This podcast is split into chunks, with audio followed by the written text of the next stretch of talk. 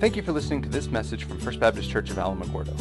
More information about First Baptist Church can be found at www.fbcalamo.com. may not come from a Southern Baptist background, um, but that's how we work. We work in cooperation with each other. We have something we call the cooperative program. And so um, when we heard that Kyle was going to be going to Orange, Texas to work with um, our association's uh, disaster relief team and the laundry trailer, uh, he and I got together and he asked me to, to share and to preach uh, for him this morning. Um, I really enjoyed Kyle. I've gotten to know him pretty well. It's been a real pleasure to work with him. He and I are only a couple months apart in age. I know what you're thinking. You're, you're looking at me saying, well, you look far younger than him and far more good looking. Let's make sure to get that on there. It's the hair. See, the only thing I've got on Kyle is the hair. Uh, he is a great guy, and he, he didn't ask me to say this or anything, but, but you be praying for, for Kyle, be praying for him as your pastor. Um, October is Pastor Appreciation Month, just throwing it out there. And October 8th is Pastor Appreciation Sunday. And so um, you pray about how you can show your appreciation, affirmation of his calling here um, at First Baptist. Uh, my name is John. If you, if you don't know me, it's good to see so many familiar faces. Um, we were here a few months back. Uh, we got the opportunity with our students uh, to lead worship here. Um, and many of you, uh, it just it kind of looks like a whole different congregation, and that's, that's great. Uh, uh, God's doing some great things here.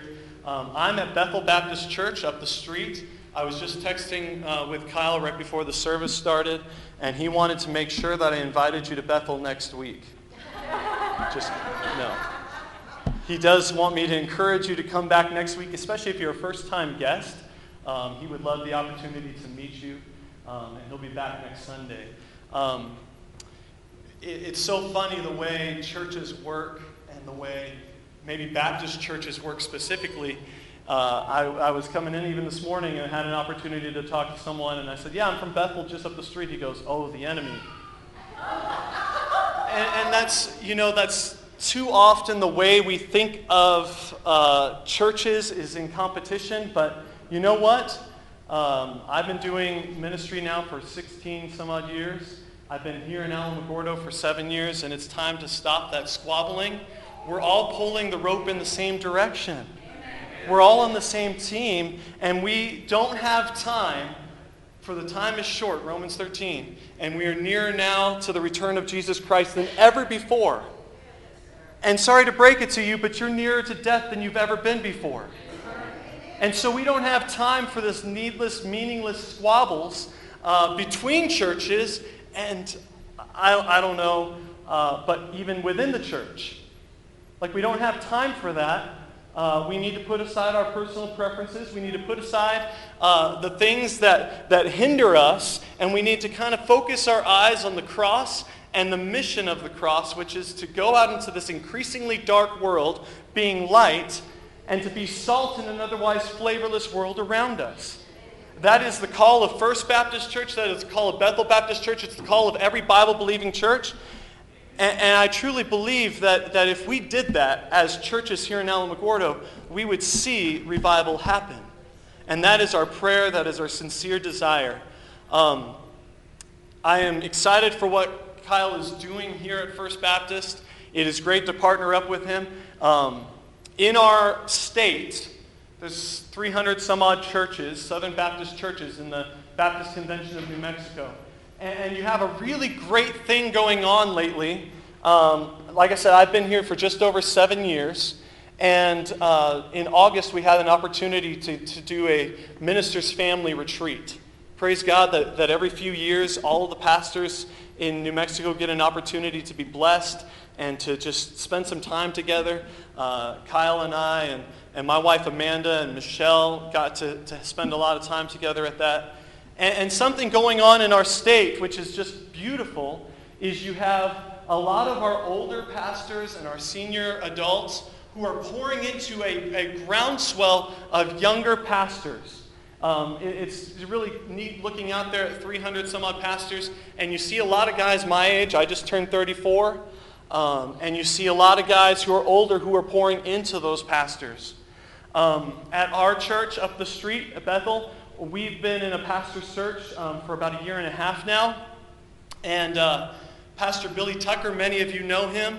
Um, he's been in, in this uh, association for quite a while, used to pastor up at Trinity in High Rolls. Uh, he has come kind of as a, a transition pastor. And, and I'll tell you what, I have learned so much under him. He kind of strikes you sometimes as this, uh, oh gee, oh shucks, country bumpkin. If you know anything about Billy, uh, he is one of the sharpest and wisest men you'll ever come across.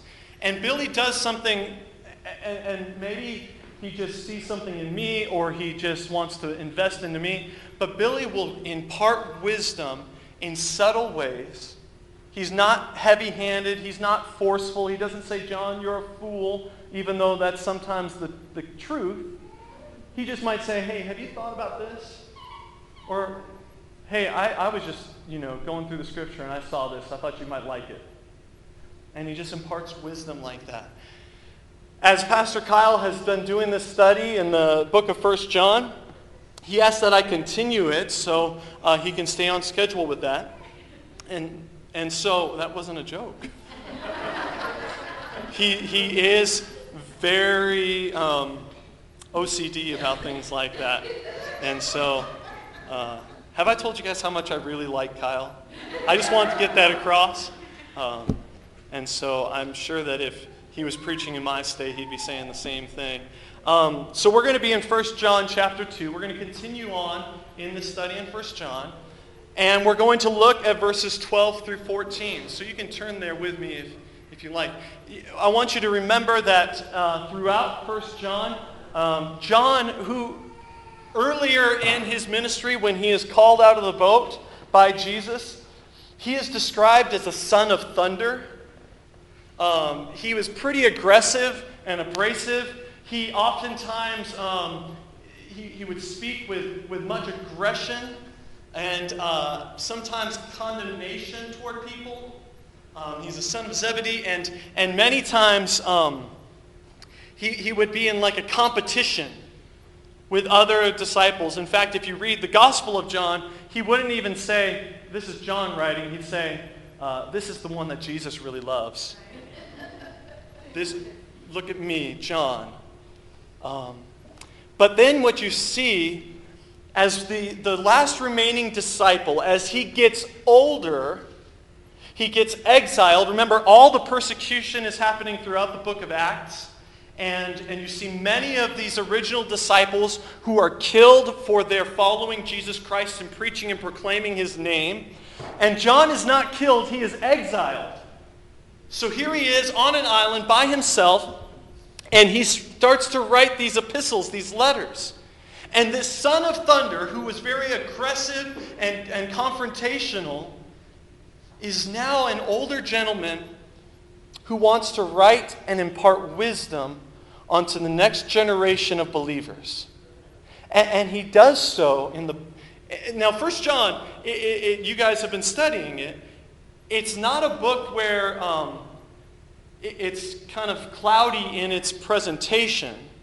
It's very straightforward, but he comes at it with such compassion and love for a younger generation. So, so in chapter 2, at the beginning, he says, My little children. And we're going to see this again. He says, I am writing these things so that you may, that you may not sin. But if anyone sins, we have an advocate with the Father, Jesus Christ, the righteous one. You see, he says, My little children. Beloved. These, these words, actually, as we get into verse 12, my little children um, is best, from the Greek, is best defined as my darlings. Those who I care about, beloved. Do you see the, the shift in John's character from a son of thunder to someone who is compassionate and loving and caring? He says, Beloved, my little darlings, you next generation. Now, we're going to talk about intergenerational worship. And, and, I'm looking out here right now and I see younger families and I see some of our senior saints, and praise God for that. Right before the service, in fact, uh, Bryson, Bryson, right? I said that and then I was like, that's not the right name, but it is.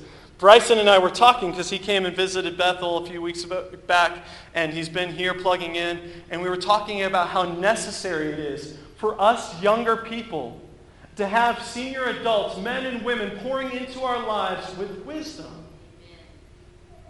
We're going to talk about intergenerational worship. It's a glorious biblical mandate. It's transformative for the church. And it will be transformative for First Baptist Church. And it makes us become a body of believers where godly wisdom both grows and thrives. That is our desire. So many churches try to do one thing or the other, right? They try to be relevant to a younger generation, neglecting senior adults. The other side of that is that some churches try to become a comfortable place for us to die. And I don't mean just um, die because of old age. I mean die a slow death of atrophy, of just becoming complacent. Where the gospel tells us that we need to be intergenerational in our worship. That's what John says here in verses 12 through 14. Would you look there and read with me? He says this I am writing to you, little children because your sins are forgiven for, the, for his name's sake. I am writing to you, fathers, because you know him who is from the beginning. I am writing to you, young men, because you, are, you have overcome the evil one. I write to you, children, because you know the Father. I write to you, fathers, because you know him who is from the beginning. I write to you, young men, because you are strong and the word of God abides in you, and you have overcome the evil one. Let's pray. God, once again, we come before you. We are excited for what you are doing. God, I pray that you would speak through me your words to your people. Father, we pray that we would be a place of godly wisdom where it would grow and thrive, that we would not cling to our preferences, that we would not strive for our own desires, but instead, Father, that we would strive after the cross and we would strive after your will and your way in every aspect of our life. No matter where we stepped into this room this morning, let us take one step closer to Jesus. Mold us and make us into his image. Let us be men and women who passionately pursue after him. It's in Jesus' matchless name I pray. Amen. You see how John here in these few verses, he's one, repetitive, but two, he makes sure to touch on intergenerational worship. Right? He says, You, my darlings, my little children, you young men, and you fathers. He's touching on all generations, and he says some things that are very telling. He says these things I am writing this to you. I am actually scratching this down. I am, I am making this known, is what that means. I'm writing this to you. Well, what is he writing? Well, he's writing what you studied last week. If you hate your brother, you do not have the love of Christ. A new commandment I give you. It's sort of like the old commandment that you had from the beginning and the old commandment that you've heard. At the same time, it's a new commandment that I am writing to you, which is true in him, because the darkness is passing away and the true light is already shining. He says, I'm writing all of this to you so that you may know, little children, that you may know your sins are forgiven. Remember verse 1 of chapter 2? Because you have an advocate in Jesus Christ. He continues to say that. He says, You're forgiven for his name's sake. There's something about that name, the name of Jesus, for his name's sake. Philippians chapter 2, that at the name of Jesus, every knee will bow, every tongue will confess on the earth, above the earth, below the earth, to the glory of God the Father, that Jesus Christ is Lord. At his name. And so we are forgiven. Our sins are forgiven because of Jesus Christ. And so he's just reminding us hey, your sins are forgiven because of Jesus Christ. I have a nine year old, a seven year old, a five year old, and an almost four year old. One of my greatest privileges this side of heaven is the opportunity to have conversations with my children, sharing the love of Christ with them, telling them that, yeah, you, you screwed up. You're a messed up, good for nothing, lousy sinner, buddy. But it's okay, so am I. And your sins are forgiven. How many of us, because of the busyness of our lives, because of, because of getting distracted by the other things, the peripheral stuff, because there's good football on TV, or because there's more to grow in the garden. And by the way, those are all things I get distracted by. Neglect the necessity of telling our little children, Your sins are forgiven for His name's sake. He then continues and says, Hey, but, but fathers, don't forget, you've known Him who is from the beginning. You've known God. It's your responsibility then, if you know God, to make Him known. Right? And so he says, because you know him who is from the beginning. He says, and, and lest we not forget those who are in between. And, and I'm not going to draw that line. I would dare not do that in someone else's church. You decide if you're a young man or an older man or a child. I'm not going to do that. He says, You young men, you have overcome the evil one. So, so he says, Children, fathers, young men. And then he gives kind of three different distinctions. He says, Fathers, you've known this for quite a while. Young men, you have the strength to overcome the sin and the temptation in your life. You have overcome the evil one. Fathers, you've known him forever, from the beginning. Young men, you have the strength to overcome the evil one. Little children, my darlings, your sins are forgiven for his name's sake. Do you see how all three of those things become necessary? And let me just say, all three of those things are necessary at First Baptist Church in Alamogordo. We need the fathers to tell the young children, your sins are forgiven for his name's sake.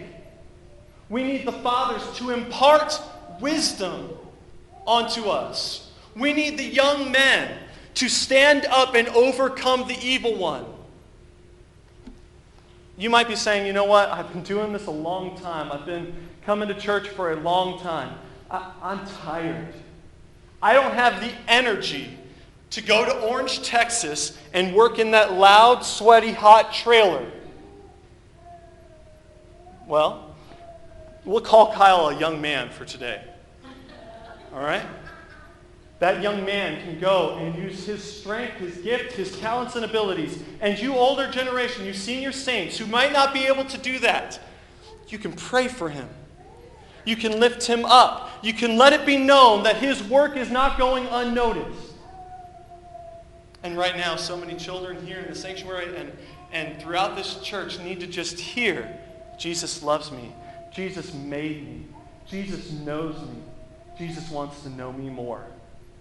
How simple of a message. Like, I know my four year old Isaiah has the attention span of a squirrel. Uh, I know that, that I need to continue to, to remind him of a few things, but I can't give him deep doctrinal truths of Jesus Christ, right? I can't really go into the doctrine of the Trinity, but I can tell him, hey, buddy, and I try to do this every night. Hey, do you know Jesus loves you? Do you know Jesus made you? Do you know Jesus thinks about you? That's probably enough to tell him right now and build that foundation. So there's these three mandates to fathers, to children, and to young men. And then John repeats himself again. He says, and so after he says, and young men, because you have overcome the evil one. And then he says in the second part of verse 13, he says, I write to you, children, because you know the Father. And I write to you, fathers, because you know him who is from the beginning. I write to you, young men, because you are strong, and the word of God abides in you, and you have overcome the evil one. Again, he repeats himself. And as a parent, I always tell my kids if I repeat myself, it's because it's important. If I repeat myself, it's because it's important. If it's important, I might repeat myself. Because I repeat myself because it's important. You ever feel like that, parents? You don't just say, don't run in the street. You don't just say it once. No. You might say it again and again and again. And my kids went outside to play basketball yesterday afternoon, right in our front driveway, and I said, do not run after that ball into the street. And Josiah, my nine year old, says, I know, Dad. I know. You've told me that before. And I said, Well, I'm going to tell you again. I will probably tell you again every time you go out front. I will tell you again because it's important. And so John is making a distinguishing uh, remark here. He's repeating himself because it's important. Now, we can think of this in two ways because I don't want to fool ourselves in thinking that this is just generational. We can think of this in another way. We can think of it as ma- spiritual maturity, right? Like those who are advanced in their spiritual maturity, make sure to impart your wisdom. And those of you who are still striving and struggling, know that you can overcome the evil one. And those of you who are brand new baby believers, praise God for you. Just know God loves you. He knows you. He made you. He thinks about you. Because I, I, I don't want to think that if you're older, you are more firm in your knowledge and, and foundational faith than if you were younger. That's just not the way it works. We know that many in here who are older might still be a baby Christian. The state of New Mexico finds itself at about 90 to 95% lost. That lost, lostness crosses all generations, which means not only are young people where we kind of think of evangelism, we don't need to just reach out to our young people, but we need to reach out to our senior adults because that percentage stays true for them as well. But we need to know that spiritual maturity exists within this uh, spectrum as well. So if you are spiritually found, founded and you are spiritually mature, you need to know that since you know the older, the, the one who is from the beginning, since you know the Father, then impart that wisdom into to, uh, baby believers. If you are a baby believer, start stepping and growing and growing your faith, right? Now, I want us to just kind of take this one step more practically. Because we want to be a place where godly wisdom both grows and thrives. We want to be a body of believers in which this happens. Young men and women who are about my age with young kids, you know what I'm about to say is true. I have a nine year old boy. I've never had a 10 year old boy. And March 3rd of 2018, I will have a 10 year old boy. I've never done that before. I have a seven year old girl on March 26th. Just make sure I had that right. March 26th of 2018, I will have an eight year old girl. I've never had an eight year old girl before. And you know what? Having a 10 year old boy and an eight year old girl terrifies me. And it terrifies me because I've never been there before. Raise your hand if you've ever had a 10 year old boy. Raise your hand if you've ever had an eight year old girl. Do you think that there might be something with you who have your hands up you could maybe share with me? Maybe something you could do to help me? And, and, and that's just an example. That's just kind of, kind of the, the outer spectrum of this example. I, there's so much that I have yet to learn. And I long for godly wisdom like Pastor Billy Tucker gives me. Pastor Kyle and I were talking, we were having coffee up at Plateau, and we were talking about our state executive director, Dr. Bunce. And we said, it's so great to have a guy who loves pastors in New Mexico. It's so great to have a guy who invests and loves young pastors. And he says, You know, I've been there. I kind of know what you're going through. Here are some landmines to avoid. Here are some pitfalls to avoid, or just to encourage us. Because in a lot of cases, Kyle and I are in the same boat. We've never done what we're currently doing. And some of you have. Some of you have been there. You've done that. And had the opportunity to talk to Chuck this morning. It's great to see him after 20 plus years of ministry being able to continue to serve here at First Baptist and to invest into Pastor Kyle. I know Kyle covets that. It was great this morning as I was sitting here praying and getting ready to see Gary Meisner walk in. Uh, served when I first got here to New Mexico with me. Pastor Bart. Let me tell you, as a young pastor, I long for people like you to invest into me. Kyle longs for people like you to invest into him. You young families long for adults who have been there and done that to invest into you. You see, we need to be a place of desperate need of reconciliation between us and God and us and our fellow man. Even within this church and this family in this moment, we desperately need the Prince of Peace to invade our relationships and create a relational culture where wisdom grows and thrives. You look at Paul's relationships. The Apostle Paul, he always had somebody he was writing to. He always had the Timothy in his life. I love the book of Philippians, and there's this portion in the book of Philippians, beautiful uh, uh, love letter to the church. And we read it and we say, Oh, I can do all things through Christ who strengthens me. You know, do not worry about anything but cast your anxieties upon the Lord. And those are great coffee cup verses, right? But then there's this portion in the middle where he's reminding us of all these people he knows. He's like, hey, Lydia, remember the Philippian jailer? And he's naming all these people and he's talking about relationships that he had. We need to have those kind of relationships here within First Baptist, here within the body of Christ. We need to be a place where wisdom grows and allows us to discern how to make decisions and solve problems and meet needs. We need spiritual wisdom. Let me give you three examples of where we need spiritual wisdom. Because the Bible, let, let me not be misunderstood on this. The Bible is God speaking to us, God revealing himself in a special revelation but the Bible doesn't spell out for us ways to deal with 95% of our day to day activities. Yes, we can go to the Bible for specific um, guidelines, but sometimes what we need is we need a relationship with other believers where godly wisdom can grow, like our personal priorities. What do you do with your day to day activities? What do you do with your time? How do we spend our time wisely? Do we, how much time do we allocate to working and eating, sleeping and reading and studying and exercise, entertainment, uh, praying, evangelism? How much time do we do that? How, do we, how much time do we spend with our conversations? There's no clear guideline in Scripture to give us how many minutes a day we're supposed to spend doing that. Or even in a season of our life. So, how do we decide? A lot of times, if you're like me, we just do it. I just go by the seat of my pants and I just do things.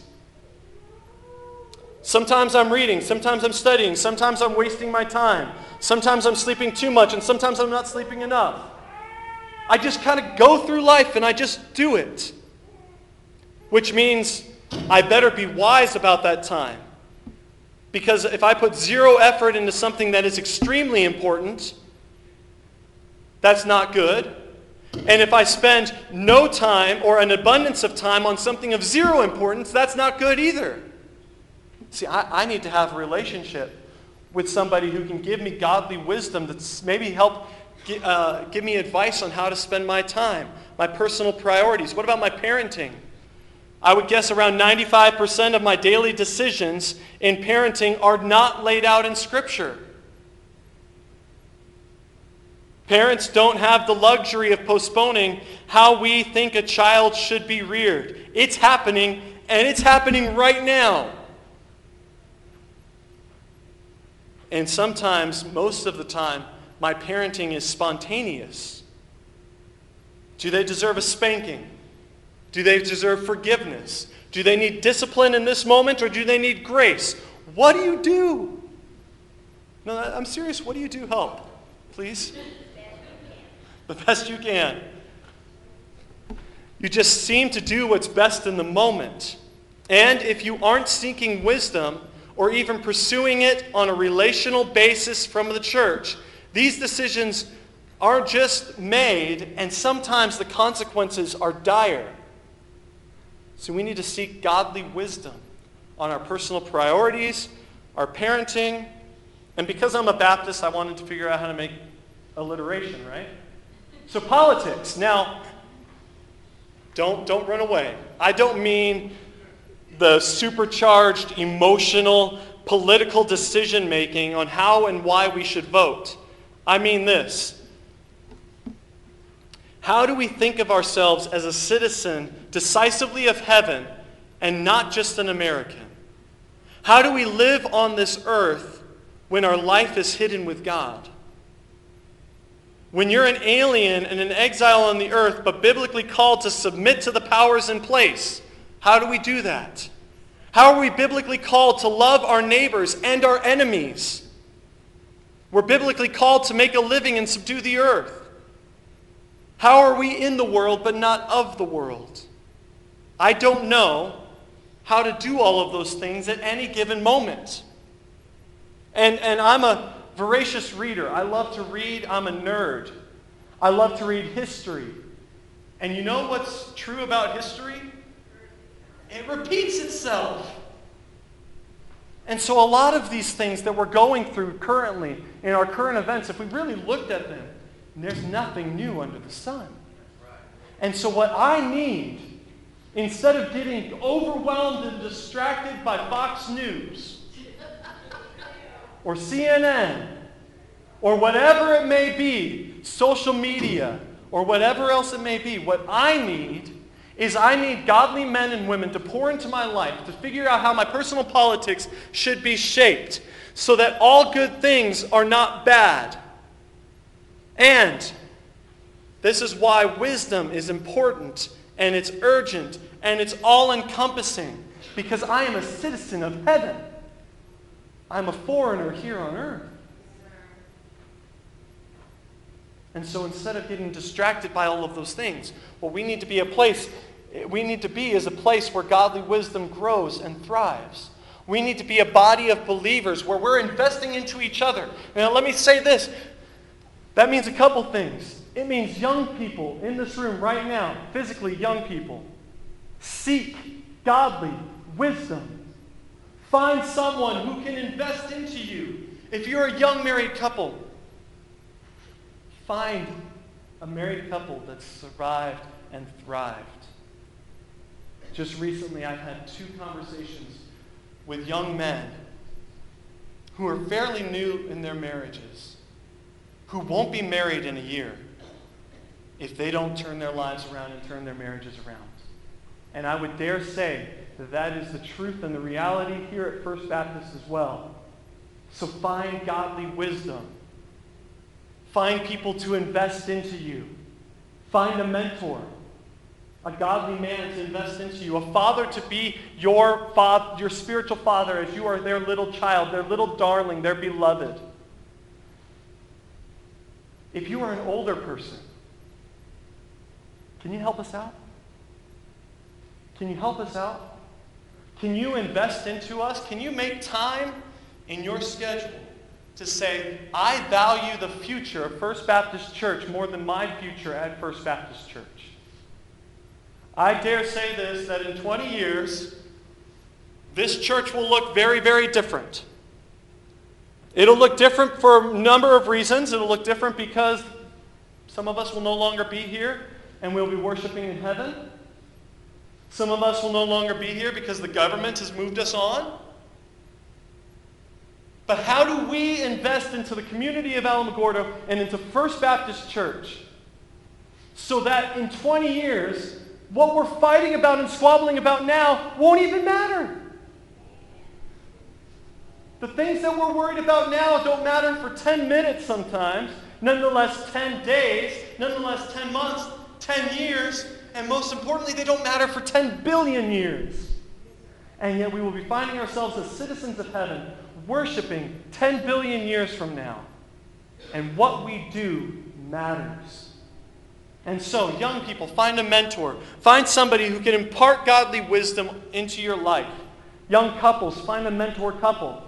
Older adults, our senior saints, thank you so much for your service. Can you invest into us? Can I ask something else? And I can say this because next week I get to go back to Bethel. Senior adults, you need to let go. You need to let go. Because I will, I'll probably say this. 20 years ago, when Chuck first became a pastor, he didn't know how to pastor like he does now.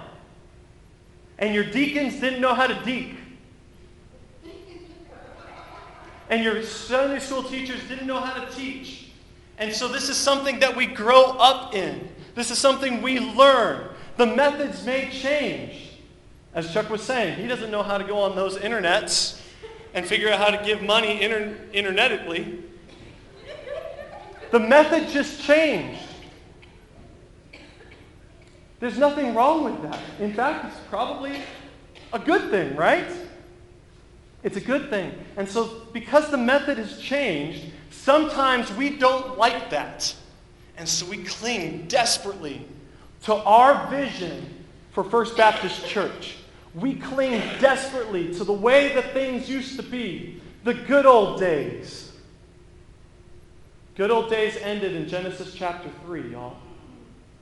The good old days are gone.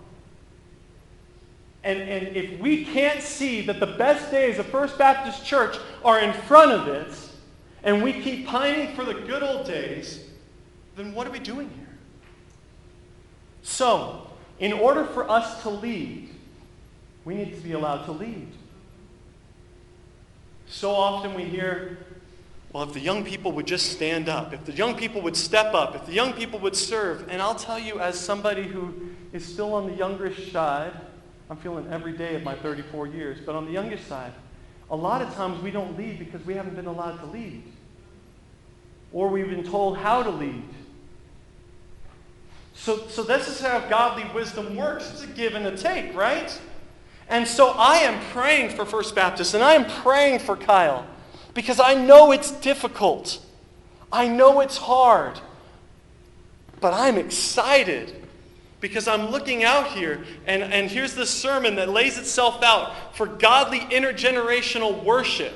And I'm looking out here, and what I see is intergenerational worship. But what I want to see is a relational based, intergenerational worship where godly wisdom is both imparted and given, and it grows and it thrives. Most importantly, we need to know that this isn't accidental, it's intentional. It's intentional. Wisdom is this. John Piper defined it like this. And I really like the way he says this. And I'm going to read it a couple times because if you know anything about John Piper, you have to read a lot of his stuff a couple times. So, wisdom is this the ability of the soul to discern or perceive God glorifying, Christ exalting, gospel fashion, people helping ways to live with the knowledge that you have. That's good stuff. And I'm going to repeat myself because it's important.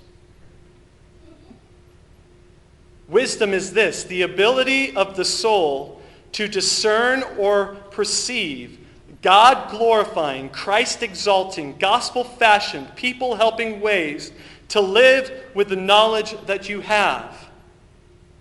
You see, there's intention behind this. There's intention behind this. I love that John here, in his compassion toward the generations and to spiritual maturity, makes sure to point out that the most important thing that our wisdom needs to point towards is Jesus Christ and salvation in and through him and him alone. He continues to point back to Jesus, at the name of Jesus, the advocate we have in Jesus, that our sins are forgiven. And if all we do is make First Baptist a comfortable place and make Alamogordo a comfortable place, then all we're doing is making it a more comfortable vessel to enter hell in. And so John makes sure to point out that the most important thing we can use our wisdom for is the gospel advancing into the community we find ourselves in. Evangelism, sharing the good news. song called Because He Lives. Love that song, old hymn. Let, let me read to you the sometimes neglected second verse.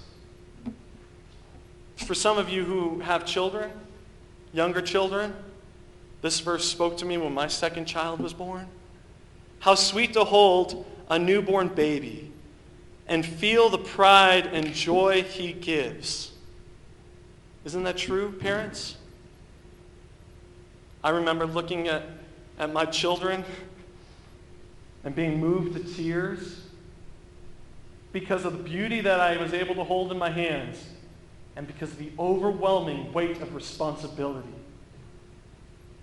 Some of you older adults, do you remember that? Do you remember being completely overwhelmed by the greatest earthly responsibility that you could possibly have? And he says, How sweet to hold a newborn baby and feel the pride and joy he gives. But greater still, the calm assurance that this child can face uncertain days just because he lives. Let's pray. I don't know where you find yourself this morning. I, I don't know you personally, and I don't know uh, where you stand in your relationship with Christ, but let me just tell you this. If you do not know Jesus Christ as your personal Lord and Savior, would you make that right this morning? Would you be able to know for sure, without a shadow of a doubt, the calm assurance that you can face the uncertain days ahead because He lives? Do you know that your sins are truly forgiven because of the advocate you have in Jesus Christ? The propitiation that He gives us, the death of the, on the cross of Calvary do you know that? If you don't know that for sure, then here in a couple minutes we're going to have a time of invitation, a time of response. Myself and Chuck will be up here at the front. We would love to talk to you more about what it means to have a personal relationship with Jesus Christ. Maybe you do find yourself more spiritually mature. Maybe you're the young man or the father in this illustration. What is it that you're clinging to? What is it that you have to offer? How can you impart godly wisdom into the next generation in a gospel advancing, God glorifying way? Heavenly Father, we thank you so much for the work you're doing here at First Baptist, the work you're doing at Bethel, the work you're doing in Alamogordo. God, we thank you that you're a God who is alive. You're a God who is still in the saving business. You're a God who is near to those who cry out to you. And so, as a church and as a body of believers, as an association, as a network of Christians here in Alamogordo, we cry out to you on behalf of this city. We know that you are near. We know that you're in a life-changing, you're a life-changing God. Father, help us respond to the words that you spoke today through your word, through your Apostle John. Father, we pray that we would be men and women who pursue after you. Change us. Help us respond. And it's in Jesus' name we pray. Amen. Thank you for listening to this message from First Baptist Church of Alamogordo. We are located at 1100 Michigan Avenue in Alamogordo, New Mexico. If you'd like to contact us, please use the Contact Us form at www.fbcalamo.com to get in touch with us and let us know how we can pray for you or serve you. If you have a question for Pastor Kyle, you can contact him by email at kyle at fbcalamo.com. Thank you for listening. God bless you and have a good week.